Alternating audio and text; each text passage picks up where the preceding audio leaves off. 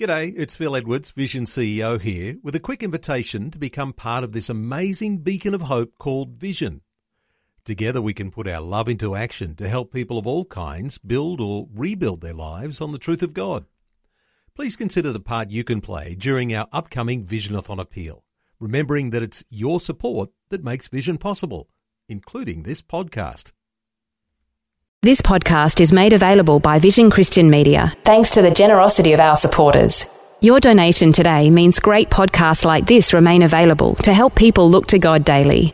Please make your donation to Visionathon today at vision.org.au. When you just call upon the Lord for what you want or what you need, and not pray with thanksgiving for what He has done in the past, your prayer becomes ineffectual. When you just come to God with your grocery list and say, Give me, give me, give me, God, and then get on your happy, merry way, you have failed to grasp effectiveness in prayer. To be sure, God said, Call upon me. But how you call upon the Lord is of vital importance. Welcome to Leading the Way Audio the place where Dr. Michael Youssef passionately proclaims uncompromising truth from God's Word. When the people of Israel crossed the Jordan into the Promised Land, Joshua chose 12 men to place stones of remembrance, marking God's faithfulness in bringing them out of bondage to the Egyptians, and offering thanks for delivering them into God's promised land. On Leading the Way, Dr. Youssef shows you how to bring this lesson of thankfulness into 2022 as he continues his audio series, Call on Me. And if you'd like to learn more about Dr. Youssef or Leading the Way, take a moment to visit ltw.org. Right now, though, join me in listening to Dr. Michael Youssef. I was thinking how often we joke about our memory and what we remember and what we don't remember and and particularly um, when we reach a certain age, an age of which I'm now have become familiar, that I belong to. and um, I even heard about this uh, elderly uh, widower who was dating an elderly widow. And he said to her, he said, Did I propose marriage to you last night? She said, I know someone did, but I can't remember who it was. But the reality is that scientists tell us that from every study that's being done, that um, most of us, the most that we can use of our brain capacity is less than 20%. That is the one that uses the most. The average person uses less than 5% of memory capacity that God has placed in our minds, uh, physiologically placed it there. We are capable of remembering far more than we admit. And of course, unless some illness that affects the memory, that's different. In fact, our minds are capable of storing up to 86 million bytes of information. then, when you think about this, this is like hundreds of thousands of books that can literally be stored in our minds, in our memory banks. But as long as we tell ourselves we can't remember, we won't remember. it's like that self fulfilled prophecy. But the truth is, we all remember what we want to remember, right? Human nature, the way it is, uh, we remember those things that we want to remember. And in fact, that is why, from the pyramids of Egypt to the monuments in Washington, D.C., they all throughout history, they were designed to remind us and to keep certain memories in our minds so we don't forget. Our nation, right now, at this moment in our history, we are going through of what I would call a serious case of amnesia. It's a deliberate case of serious amnesia. Amnesia as to the truth of the founding fathers. Amnesia as to the real history of this nation. Amnesia as to the biblical foundation of this nation. Amnesia as to the biblical roots of this nation. Some of our leaders are running around and deliberately trying to obliterate that from our memory. They're trying to obliterate from our memory that this is a nation that was founded upon Christian truth, that this is a nation that was built on utter dependence on the God of the Bible. That this was a nation who became great simply because of the godly foundation. That this nation is so generous and welcoming and loving of others because they sought to express their love for God by being a welcoming nation. Why am I telling you this in a series of messages on prayer entitled Call on Me? Well, because when you just call upon the Lord for what you want or what you need, and not pray with thanksgiving for what He has done in the past, your prayer becomes ineffectual. When you just come to God with your grocery list and say, Give me, give me, give me, God, and then get on your happy, merry way, you have failed to grasp effectiveness in prayer. To be sure, God said, Call upon me. But how you call upon the Lord is of vital importance. If you examine all the great prayers of the Bible, from the prayer of Daniel in chapter 9, uh, to the, that of uh, prayer of Nehemiah after the people of God came back from exile, uh, to the prayer of the temple dedication of Solomon, even the prayer of Stephen before he was dying in the book of Acts, you will see that every one of those prayers began with remembering, with thanksgiving, what God has done in the past. Every one of them, these great prayers, begin by reciting God's past provision for them. Every one of these great prayers began with enumerating uh, what God has done in the past. Why? Because amnesia of the past blessings of God is an indication of an in- ingratitude to God. Amnesia as to the past interventions of God renders our prayer ineffective. Is He God who made us, who put us together, who nestled us in our mother's womb? He knew that we can easily develop the sense of amnesia toward what God has done, toward God's past blessings in our lives. And that is why he constantly reminded his people over and over and over again. That is why he constantly urged them to deliberately and definitively and intentionally set up a visible memorial for those past blessings. Our God who made us, who created us, who knows us, knows our capacity for rewriting history. He knows our capacity for ingratitude. He knows our capacity for reinventing the truth. He knows our capacity for manipulating history. He knows our capacity for taking credit for that which only God could have done. He knows he knows that. And that is why Abraham set up a memorial. That's why Jacob set up a memorial. That is why Lot's wife turned into a monument of, to the divine judgment of God. And that is why Joshua tells the people of Israel to set up those memorials. Joshua chapter 4. God said to him, Set up those stone of memorial, a stone of remembrance on the bank of the river Jordan. Why? Uh, because God did not want them, of course, to set up a monument for the sake of setting up a monument. That was not the intention of his heart. he wanted them to continuously expressing thanksgiving and praise in their prayer. Every time they will see these monuments, God wanted them to continuously be filled with faith in prayer. Every time they saw these monuments of what God has done, God wanted them to testify to their children and to the next generation. Every time they saw these monuments, they wanted to take time to praise God in prayer. There is no greater witness than reciting how God has blessed you in the past. There is no more powerful faith builder in prayer than beginning with enumerating what God has done for you in the past. Can I get a witness? Amen. Listen, even if you're going through tough times in life, and in fact, I want to hasten to say, especially when you're going through tough times in life, especially because those are the times when you, you, you get so clouded and, and, and you, you, your vision is so clouded you cannot thank God because you're in so much trouble.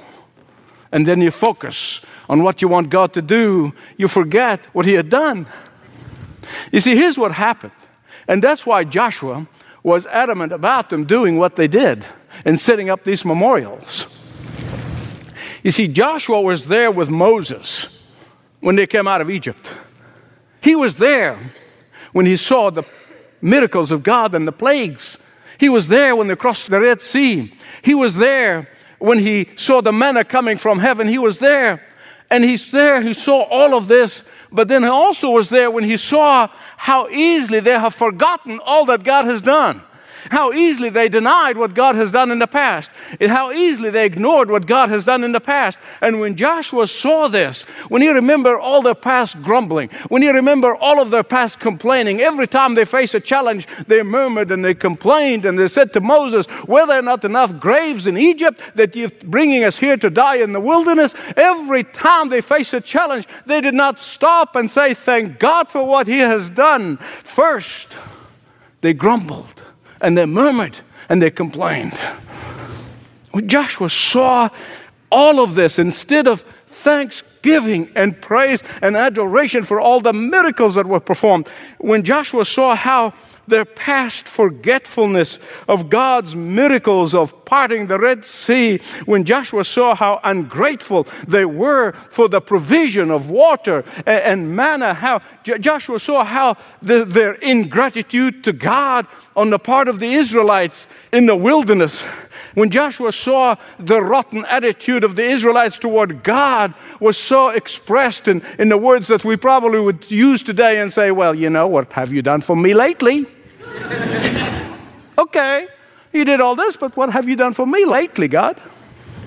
You see, when he saw all of this, and that God basically said because of that attitude of ingratitude, that generation, every single one of them had to die and be buried in the wilderness. That every one of that generation literally will never be privileged to go into the promised land. When he saw what their ingratitude in praise and thanksgiving did to that generation, he was saying, I don't want this to happen to my generation.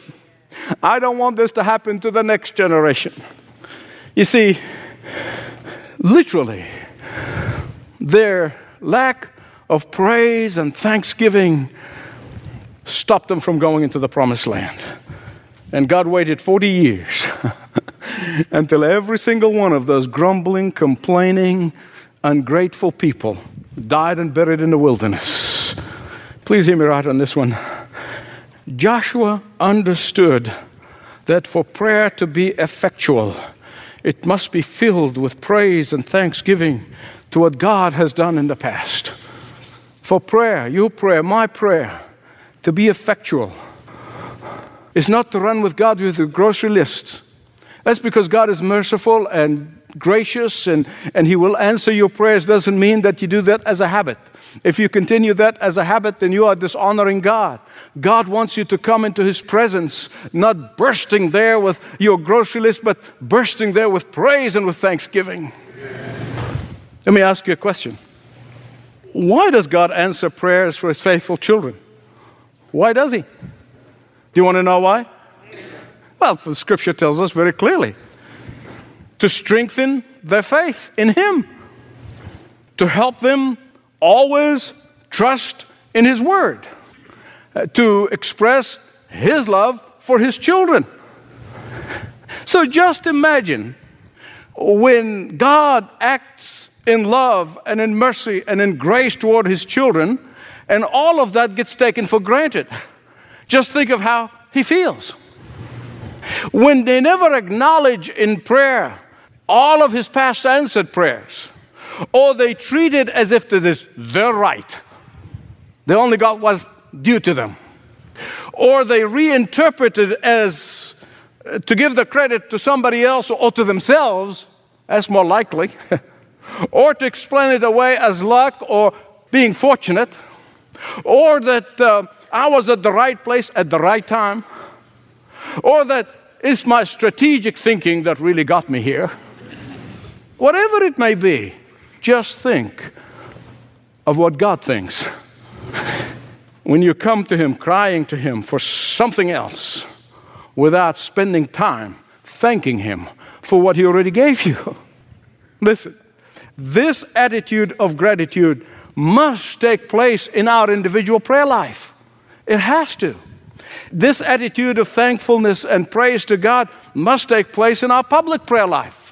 This thanksgiving of praise to God for His past blessings must be the cornerstone of every family's prayer time.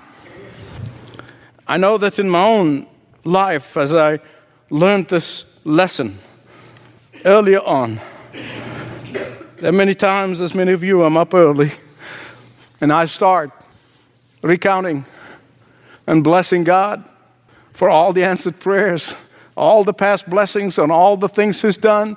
40 minutes later, I haven't prayed for anybody yet. he said, I can lose count. Okay, write them down. It's okay. Write them all down. Read them to God. It's all right. He ain't going to be upset about that. Write them down. Take a moment. Have them all listed. Keep adding to them. And begin by praising God and thanking Him for what He had done. Moms and dads, let me challenge you that in your prayer time with your children, testify, testify to them of what God has done in answering your prayers, the predicaments that He brought you through, the healings that He performed, the things that would have been impossible otherwise, even the things that you have long rationalized that it may happen because of this or that. God did it. Amen. Begin your prayer time with thanksgiving, begin with praising God. I know it's not easy, especially when the dark storms of life begin to break loose on us. It clouds our vision. It's not easy to remember the, the, the, incredible things that God has done in the past. It blinds us to these past blessings, they erase from our memory past provisions. But remember to bless God for what He has done before you burst into His presence crying for what you want Him to do. Begin first by praising Him for what He has done in the past. Begin first by taking time to thank Him for His past provision. Begin by enumerating what He has done for us before. Stop and testify to your family and friends of His past provisions. You will be amazed. You will be amazed how small your current predicament is going to look. And do that, especially when you're facing trial in life, especially when you're experiencing puzzling times, and we all have experienced them, especially when you are not sure which way to go, and we've all been there. Especially when you are longing for God to split heaven in two and come down to your aid supernaturally. First, take time to thank Him for past salvation. Take time to bless Him for past healings. Take time and remember with thanksgiving past answers to prayer. And you will be the recipient of the incredible peace and confidence, contentment that only God can give you, even as you wait for Him to answer your current prayer. The story is familiar to all of you. You don't have to turn to it. You know it. Most of you know it. And it's found in Luke chapter 17. And it's the story of 10 lepers who came to Jesus. And he cleansed every one of them. All 10 of them were healed physically. Out of the 10, there were nine Jews, the people of the covenant, and there was one Samaritan. Just one. And the Bible said only the Samaritan came back to Jesus. Don't know how long it took him to get back. Don't know how many days or how many miles or or they did it instantly. or We don't know. But he came back deliberately, definitively, intentionally. He came back to Jesus to say thank you. I wish I can convey to you the words of Jesus in Luke 17 17 and how they screamed at me from the pages of the scripture Let me do the best I can. And here's what he said when he looked at this one man outside of the covenant coming in, bowing to Jesus, say, Thank you for healing me. Here's what Jesus is literally saying Were there not ten who were cleansed? Where are the nine? Verse 18 Was no one found to return and give praise to God except this foreigner? Verse 19 Then Jesus looked at the Samaritan and said, Rise and go.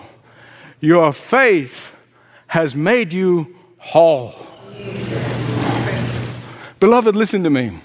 If you have never understood that there is unique blessings that in store for you in prayer when you spend the time of praise and thanksgiving, you need to learn that. You need to understand that, and it's right here in this passage. All the others have received physical healings.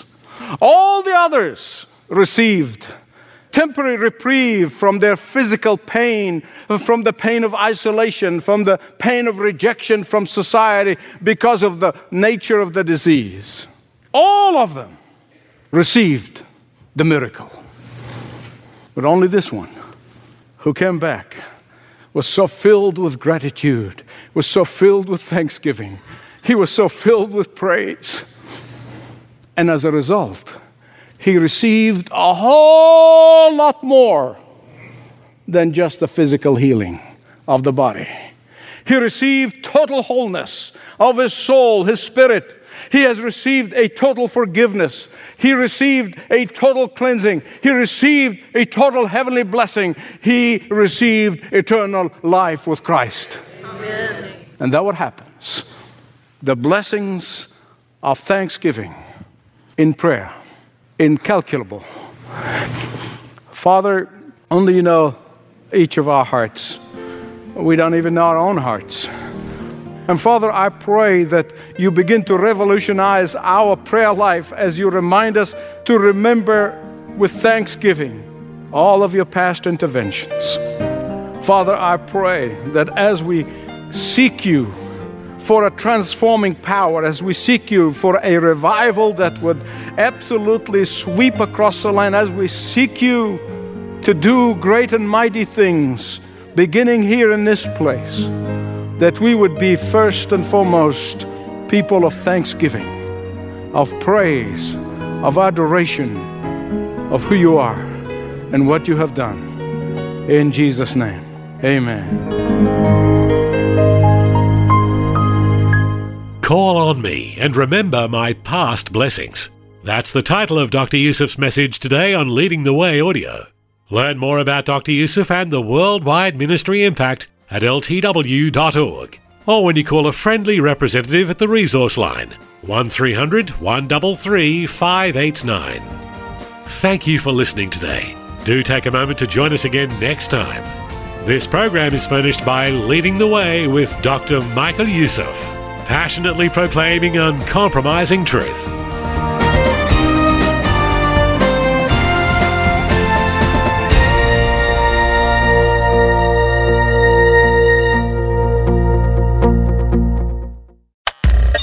Thanks for taking time to listen to this audio on demand from Vision Christian Media.